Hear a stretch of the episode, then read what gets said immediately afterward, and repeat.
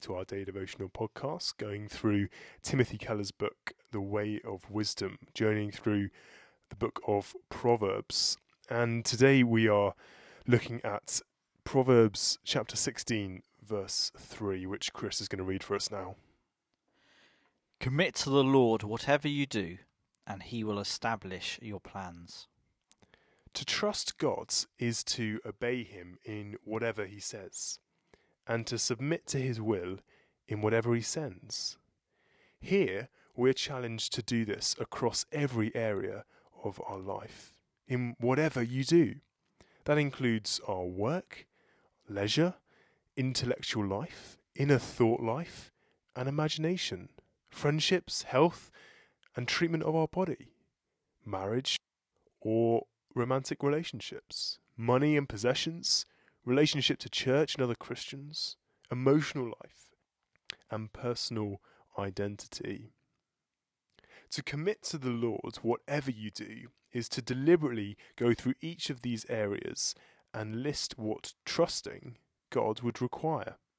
Then ask God for his help to implement the list. The second clause says that if we commit our lives to him, he will take care of our plans. As the rest of the Bible shows us, that does not mean he gives us whatever we want. Rather, the wise accept that even if our human plans are subverted, we can recognize an even deeper plan at work in our lives, namely the all wise and good will of God. Have you systematically committed whatever you do to the Lord? Let's pray together. Lord, even though I don't understand everything you tell me in your words, I will obey it. Even though I don't understand everything you send me in my life, I will accept your plan and learn from it.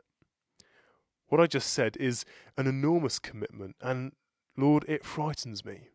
Fortify me and strengthen me to find my all in you. Amen. Amen. Well, we hope that you find this word encouraging, that you would have fresh confidence today in God's goodness and that handing things over to Him is our best course of action.